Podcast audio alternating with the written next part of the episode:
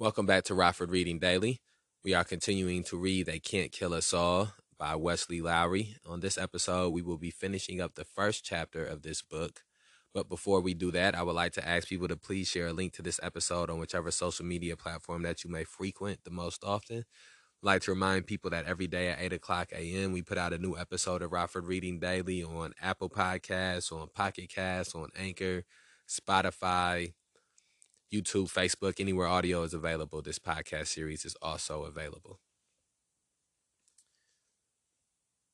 Okay, so we previously on Rockford Reading Daily, we read about the role social media played in spreading awareness to the murder of Mike Brown. We read some about the history of of St. Louis when it comes to race relations.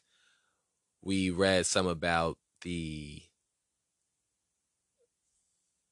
we read some about other people who have been killed and have been killed by law enforcement in the St. Louis area. And we also read about the experience that people on the ground were having during these protests and during the uprising that was happening in Ferguson as well. All right, let's hop back in. We're gonna this might be a little bit longer of an episode. We're gonna wrap this chapter up this episode. Based on the early media coverage, there appeared to be little, if any, effort to distinguish between organic expressions of outrage and pain that manifested in peaceful protests. Both those unplanned and those days later, which were more deliberately organized, and those that boiled over into violence. This was, at least in part, due to our addiction to the exciting, to quote, breaking, end quote, coverage, which emphasizes emotional urgency and sacrifices accuracy and nuance on the altar of immediacy. Quote, buildings are burning, end quote, an anchor would declare, with little discussion of how circumstances had changed since the last dispatch from what an hour earlier had been a peaceful demonstration. Any person standing on the street was now a quote, protester, end quote, whether they were part of an organized demonstration or just standing on their own front stoop. You could see how it would be easy to assume that these same, quote, protesters, end quote, waving signs and organizing groups and demonstrations were the very same, quote, protesters, end quote, throwing rocks and starting fires. But most often, they weren't. As the unrest stretched from days into weeks, it began to gain levels of organization. Several new activist groups, led by time tested local organizers like Montague Simmons, who worked with the decades old St. Louis activism group Organization for Black Struggle, and Derek Laney of Missourians Organizing Reform, Empowerment, and Empowerment, as well as by young people who are relatively new to activism, like local rapper Tef Poe and Taurine Tori Russell, who co founded the group Hands Up United, and Ashley Yates, Larry Fellows, Alexis Templeton, and Brittany Farrell, who were among those who launched Millennial Activists United, began coordinating acts of civil disobedience, marches, and rallies. The bitter taste of injustice is intoxicating on the tongue of a traumatized people. Organized protests, unlike the half dozen or so nights of rioting, almost never resulted in violence except for tear gas from responding officers. The momentum seemed to keep growing in the streets, spurred on, in part, by the simple truth that police kept killing people. On Tuesday, August 19th, 25 year old Kajim Powell robbed a corner store about four miles from the site where Brown had been killed. According to the police account, the young man brandished a knife and stole two energy drinks and some donuts. Responding officers demanded he take his hands out of his pockets. Powell yelled, quote, shoot me, end quote. They obliged. Police said the boy, who had a history of mental illness, had come within three feet of the officers. Cell phone video later recorded by a witness showed that it was more like 15 feet. Several dozen shots were fired after Powell had already been hit and was lying on the ground. Quote, they could have shot him in the ass. They could have shot him in the legs. They didn't have to slaughter him, end quote, said Floyd Blackwell, the former mayor of nearby Cool Valley, a 2,000 person city that is nearly 85% black and whose kids attended the same schools as Michael Brown. In late September, a Ferguson police officer chasing a young man behind the community center was shot in the arm. but rumors quickly spread through the streets that it was the young black man, not the officer, who had been shot. Officers had to act quickly to calm an emotional crowd outside the police station, insisting that the only gunshot victim that night had been the officer. But protesters insisted it was just a matter of time before the police killed again. On October 8th, 18 year old Vonderrit D. Myers was shot multiple times by an off duty officer in the Shaw neighborhood of St. Louis, a racially diverse, middle class section of the city. Police said Myers, who fired three shots at an officer, was armed with the stolen gun that they recovered at the scene. Family members insisted at the time that he was armed with only a deli sandwich. Quote, racial profiling will not stand in our community any longer, end quote, declared Pastor Doug Hollis, a cousin of Myers, as he presided over a candlelight memorial at the spot where the man, known in the community by the nickname Drup, was killed. More than a hundred clutched rosaries and candles and chanted, quote, Whose street? Drup Street, end quote, as they released red and silver balloons into the air. Quote, We pray for every young man in this community, dear God, end quote, another local minister proclaimed during a prayer a few moments later. Quote, that he might be safe wherever he walks, end quote. The shooting came as hundreds were flocking to Ferguson for Ferguson October, a planned weekend of activism that had been coordinated both locally and nationally.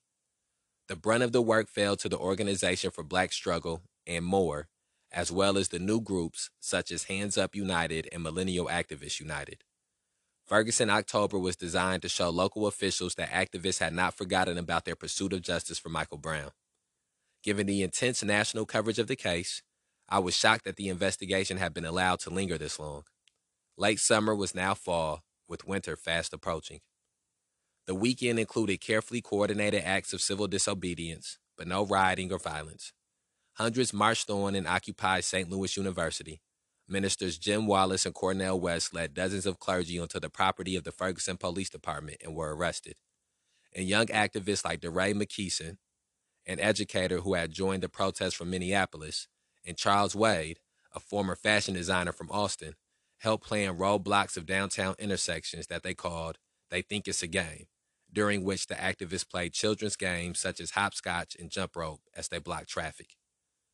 I'd initially been skeptical of Ferguson October. The initial protests had gone on for weeks, and it was hard to believe that these activists, many of whom had never organized demonstrations or direct action protests before, will be able to replicate the organic emotion that radiated from the crowded streets during August. But the Myers shooting has sparked a new sense of urgency. Myers' name was now being chanted along with those of Michael Brown and Kajim and Kajim Powell. While it would take months to sort out a full official version of what had happened, much of St. Louis's black community already knew everything they needed to know. Another black young man had been killed by another white police officer. And that brings us to a changing of the theme within this chapter. Let's have a small reflection.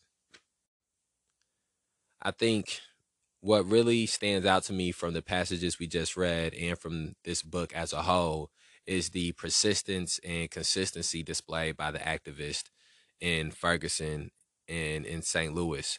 And the even weeks and months after the initial murder of Mike Brown, they continue to organize, they continue to mobilize, they continue to force this issue to be at the forefront of the consciousness of of the city and of the community and they the bringing in people from outside of Ferguson and outside of St. Louis to come in and be involved in Ferguson October was something that very much was I think important in in separating Ferguson and separating the murder of Mike Brown from some of the things that had happened in the past or from a, some of the that's the thing from the we talked about how Michael Brown and Ferguson was the exception when it comes to public outcry and public attention on police murders and not the rule. And I think again another part of that is the persistence and consistency in which the activists in Ferguson had when it came to this issue.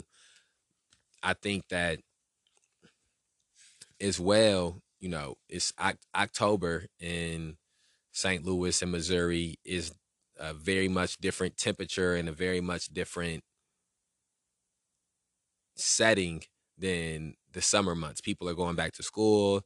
Again, the weather is shifting, the weather is changing, time has passed, so it's very easily for some people to have lost attention, their attention to have been swayed, and I think it very it speaks to the heightened consciousness that the people in this in Ferguson were able to continue to carry this momentum all the way through October. And again, I think that's something that we have to be cognizant of when we're organizing is finding ways to continue to carry momentum because we understand that the issues are not going to be less prevalent in a week or in a month or in a year. They're going to still be just as important and just as prevalent.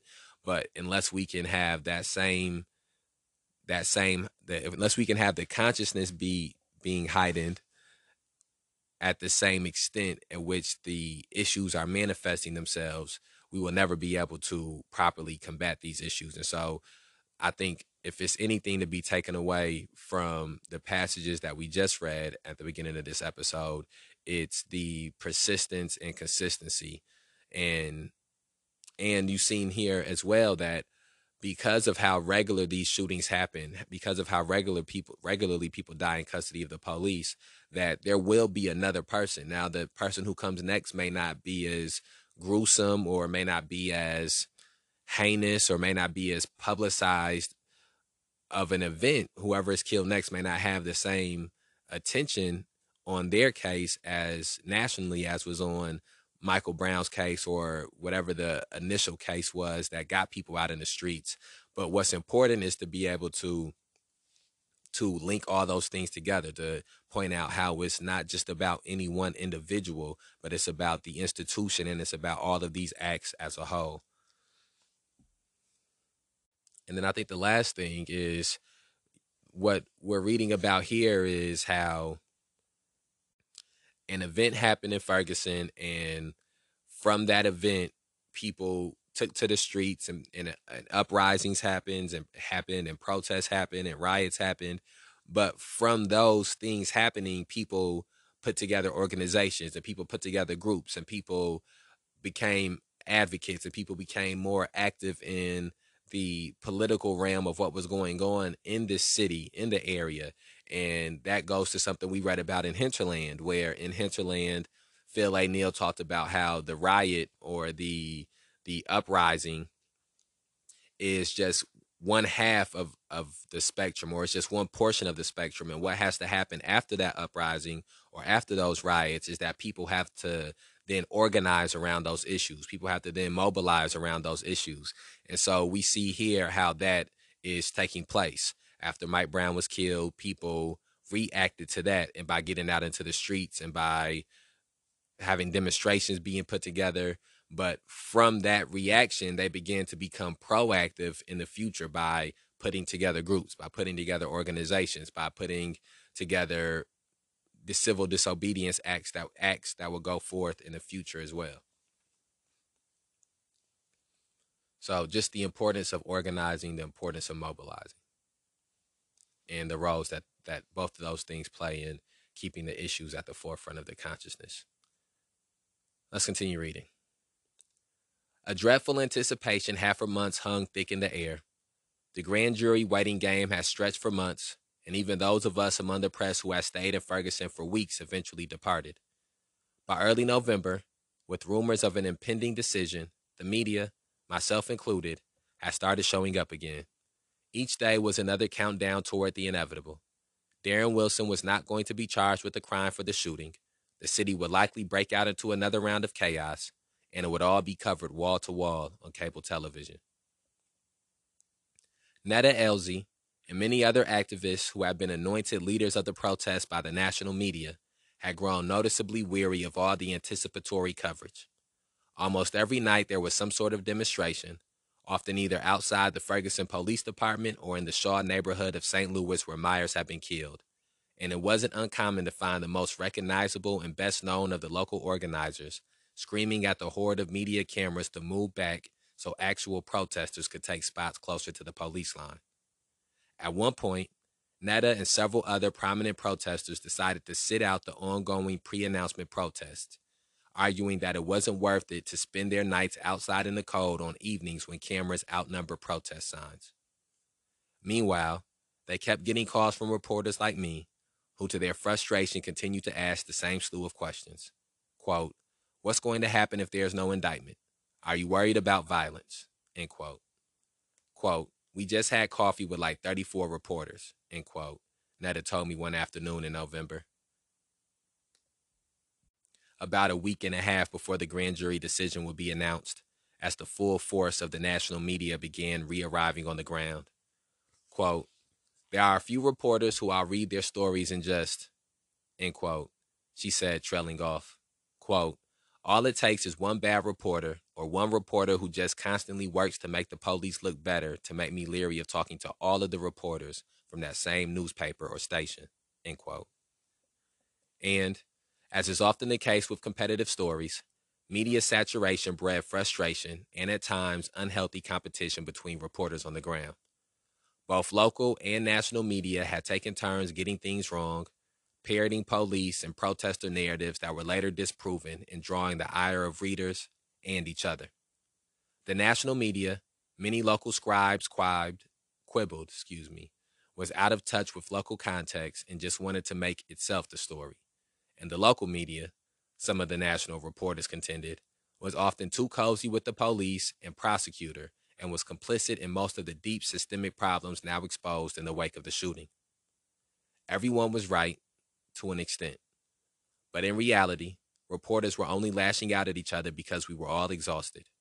It had been three months of unanswered questions, tense overnight reporting assignments, editors demanding answers that we could not provide, and, at all times, the anxiety of knowing that no matter how late into the night the protest went on, we would all have to wake up the next day and do it all over again. The anger toward the national media, particularly cable news networks, peaked in mid November following a string of erroneous reports declaring that an announcement of the grand jury decision was imminent, only to be walked back hours or days later.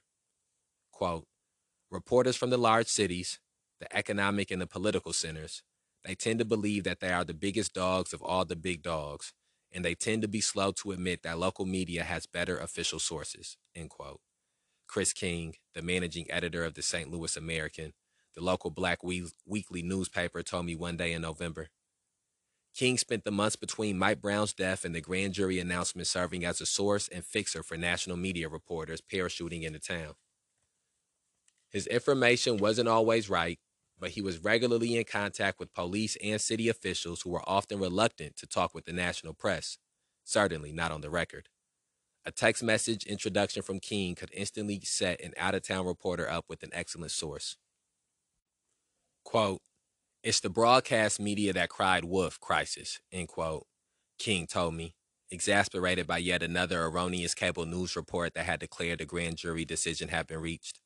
Quote, if cable news said tomorrow morning that the sun is risen, people will walk outside to see if the sun is outside, end quote. On one afternoon, I showed up on West Florissant Avenue for an interview with Mike Brown's barber and found more television cameras than shoppers at a strip mall up the street from the shooting site. An internet rumor had declared that this was the day of the announcement, causing the number of out of town reporters to spike. Quote, Can one of you all call and find out about the power? End quote, shouted LaWanda Felder, a 20 year old college student who lives in a nearby apartment building, to the reporters. The power had gone out on one side of West Florissant, affecting hundreds of low income housing units.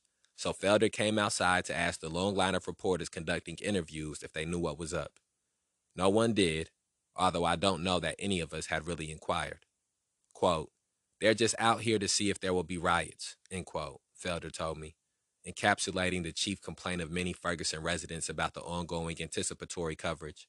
Quote, but they don't care about the struggles we're facing in our daily lives. None of them are going to call and see why my power is out, end quote. And that brings us to a changing of the theme once again in this chapter. But let's continue reading. When the news finally broke, we were crowded in the hotel suite that the half dozen or so Washington Post staffers on the ground in Ferguson were using as a makeshift newsroom. It was a one-line alert from Bloomberg News that came just after 11:30 a.m. on a weekday just before Thanksgiving. Quote, breaking. The Ferguson grand jury considering charges against Darren Wilson has concluded its work. End quote. The alert was a relief because I was ready for it all to be over. The false reports that the decision was imminent, the rumors peddled by conservative news outlets that black separatist groups were going to show up with assault rifles, the declarations of liberal blogs that the KKK was going to be in Ferguson protecting businesses and targeting protesters. Each new report would prompt a wave of emails from my bosses back in DC. Do we have this confirmed? Can we get this interview too? How can we push this forward? Even mainstream outlets like the Post and CNN got into the game of fruitless predictions triggered by sourcing veiled in anonymity. In October, several colleagues and I reported that Ferguson Police Chief Tom Jackson's resignation was imminent. We were wrong. The consensus among the hundreds, if not thousands, of reporters on the ground was that, most likely, the decision not to indict would thrust the city back into chaos. There was intense pressure to pinpoint when exactly the news might be coming. Misinformed sourcing was abundant.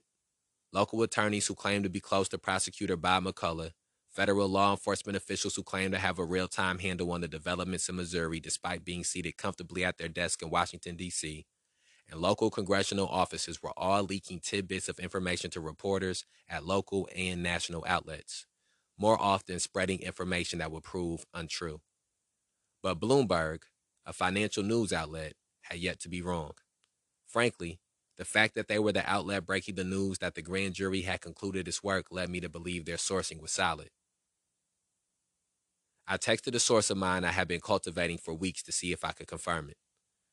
Ferguson police and city government were hopeless in terms of issuing accurate information. Other than the occasional interview or puff profile, almost no one working for Ferguson PD actually knew anything about the daily developments in the Mike Brown case, and those who did weren't talking. My best bet, I figured pretty early on in my reporting, was tracking down someone in the county government. The county's elected officials and police would certainly be involved in conversations about how to roll out the announcement, meaning their staffs would all be briefed. And I figured I could charm at least one of those staffers into sharing some of that information with me. So I sent a text message. Is the grand jury concluded? Is an announcement coming today? Quote, the GG was finished. This, the GG was finished its work. Um, okay, this sentence is framed weird. Quote: the the GG, man, it's the GG. Uh, yeah, this shit is just framed weird as hell. Quote: The grand jury has finished its work in discussion of how and when announcement will be made. End quote. The source replied. And then my phone started ringing. The source was calling. The principals, Prosecutor McCulloch, County Police Chief Jon Belmar, the county executive, and their aides were stepping into a meeting to decide what to do. They had given consideration to a plan that would have them announce only that the grand jury had finished its process and announce a later date when the decision itself would be released. But the police unions hated that plan. Their officers were working 12 hour shifts and Thanksgiving was fast approaching. If the city was going to burn, they argued, they might as well get it over with before the holiday. When news is breaking, the uncertainty and urgency sparked the drive to make the calls and pester the sources needed to confirm details, but also sprout a mentally overwhelming anxiety, a pressure to get it right and to get it first. Mostly, I hope, to get it right. I, frantic- I frantically paced our hotel suite sitting down and then abruptly shooting back up to my feet, perhaps a hundred times that afternoon as we worked to confirm that the grand jury decision was coming. At 1:49 p.m., almost 2 hours after the grand jury had ended its session, my source texted me again. The meeting had just concluded and the final decision had been made. Quote, McCulloch set to announce the grand jury decision at 7 p.m. That could change, end quote, the source said. Quote, Government has a press event at 5:30 ahead of the announcement. End quote. Governor, excuse me. It all made sense. Governor Nixon would take to the microphones before the announcement to preemptively urge peace. Then, that evening, with school children safely at home, parents home from work, and their teens hopefully home and under their watchful eyes, the prosecutor would break the news. I shot a text message to a second, well connected local source. This one wasn't quite as well placed as my first contact, but over the course of the months since Ferguson had become a national story, This person had yet to steer me wrong. A response came quickly. The decision was made and it was coming tonight. Meanwhile, my colleague Kimberly Kindy, whose diligence and deep sourcing had helped our Ferguson coverage avoid disaster more than once, had her own source confirming what I was hearing. We had three people, the magic number, all telling us the decision had been made and was coming that night. One of mine even went so far as to say that the grand jury had decided against an indictment, but we chose to hold back. As cable networks spent hours declaring that an announcement of the decision, quote, could come at any moment, end quote, we wrote that the decision was expected that evening. We decided early on that we wouldn't attempt to scoop the decision itself. We would wait for the words to come out of Bob McCulloch's mouth. The rest of the day was a blur. We knew we'd have tight newspaper deadlines, made tighter by the decision to announce whether Wilson would be charged that night. And we knew that, one way or another, the streets would erupt. My plan had been to spend the night at the Canfield Green apartment complex, to wait and see if the neighborhood where Mike Brown lived would descend into violence. But as I sat in the car charging my phone, I got a text message from DeRay Mckesson. He wanted to know where I'd be watching the decision and invited me to a friend's apartment about 10 miles away in downtown St. Louis to watch the announcement with him, Netta, and a handful of other activists. The group I found in the living room of a third floor downtown apartment building was calm, like a suburban family gathered around the television for the evening news. Netta and DeRay had been at the forefront of the protests, and they were joined by a few others who had also been there from the very beginning. In total, there were eight of us gathered around the small television set. Initially, we had settled on watching headline news, but after a while, they tired of the tone of the questions being asked by Nancy Grace. Eventually, they switched the channel to CNN. The announcement wouldn't come for more than an hour, but they already knew. As prosecutor Bob McCulloch began speaking, Mckesson let out a loud sigh. Quote, Here we go, end quote, said Brittany Packnett, then executive director of Teach for America, St. Louis, who had been actively involved in the protest and had quickly become close with Netta and DeRay. Quote, Here we go, end quote. Sent each day by either Netta, DeRay, Brittany, or Justin Hansford, a law professor at St. Louis University, the Ferguson Protester newsletter had swelled to a readership of more than 21,000 people, and the newsletter's writers had become masters of the text message alert system they crafted during Ferguson October. The news had yet to break, but they were ready. In anticipation of Wilson's not being charged, they had prepared an open letter written primarily by Packnett, that planned to blast out to their subscribers the moment McCulloch made his announcement. Quote, In Ferguson, a wound bleeds end quote, the letter said. Quote, the results are in and we still don't have justice, end quote. Wilson had not been indicted. They hit send on the letter. I fired off several tweets and then asked each of the activists in the room for their reaction to the news. When I was done typing up a feed for my editors back in Washington, everyone in the room sprinted toward the apartment door to make the drive back to Ferguson. Several miles away, hundreds gathered outside the Ferguson Police Department, some carrying the protest signs that have been held there every day since the one where Mike Brown was killed. Quote, Everybody want me to be calm. Do you know how those bullets hit my son? What they did to his body as they entered his body? End quote. Lesley McSpadden screamed as the news was relayed, her husband and other loved ones wrapping her in a tight hug. Quote, Burn this motherfucker down, end quote. Her husband, Louis Head, began screaming. Quote, Burn this bitch down, End quote. There were fires in the streets before DeRay, Netta, and Brittany even made it to Ferguson. By morning, dozens of businesses had been torched, Ferguson police cruisers pummeled, and above it all were the festive street lights city officials had hung, spelling out season's greetings. And that brings us to the end of chapter one of They Can't Kill Us All. Let's have a small reflection. So this first chapter does an excellent job of illustrating all the things that go on after an officer involved shooting takes place in a city.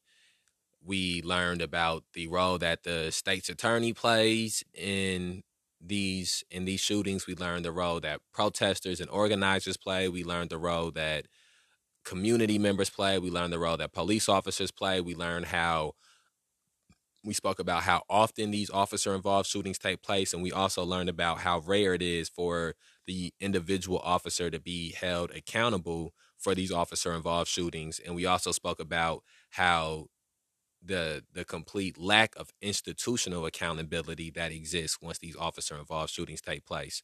And i think for anybody who doesn't have intimate knowledge of all the different of all the minutia that goes on after an officer involved shooting takes place in a city that first chapter is very is excellent for. I think this book as a whole is excellent for that but especially this the first chapter. We when wesley lowery takes time out to speak about the historical relevance of these officer involved shootings the ties that they have back to to lynchings the ties that they have back to slavery he did a good job of speaking about some of the underlying circumstances with that exist in cities that contribute to these officer involved shootings happening how it these officer involved shootings disproportionately happen to to black men and i think that all of those things are very important when you are building a ground level understanding of these issues. And again one of the things that we're really focusing on here with this podcast is reading p- different pieces of literature that highlight different portions of these issues so that way we can get a bigger picture of what these issues look like and how these issues present themselves and manifest themselves. I also thought this first chapter was very was very important for articulating the need for people to struggle against these institutions and struggle against the status quo after these officer involved shootings take place. Uh, I think that this book also does a, that first chapter did a good job of highlighting the importance of organizing after these protests take place, after uprisings take place. Uh, this I think this first chapter also did a very good job of of highlighting the role that the media plays, both independent media and social media, in bringing awareness to these issues when they happen and bringing awareness to these events when they happen. And i think it i think that one of the the main things that i hope people do take away from this specific book and from this, the, the passages that we just read is the importance of not allowing or the the the role that each of us play individually and not allowing an officer involved shooting to just to go into the rule of public outcry. We spoke about for the most part when these officer involved shootings happen, there is not a lot of public outcry. There is not a lot of national attention that that goes to these shootings. But we spoke about things that can happen that can make that can change that or make a shooting become the exception instead of the rule. And one of those things is community community participation in these protests, community participation in these struggles. And I think as well, one of the things that stands out to me from this passage that we just read is the um, the historical the importance of knowing what has happened historically in your city or in your area and how when you have an understanding of that it can help you to to when you have an understanding of that, of what has happened in a city you're from, or in a county you're from, or in an area you're from, it can help you to understand these cycles and how these cycles take place and the way that people in your area react to these cycles, the underlying causes that lead to these cycles happening.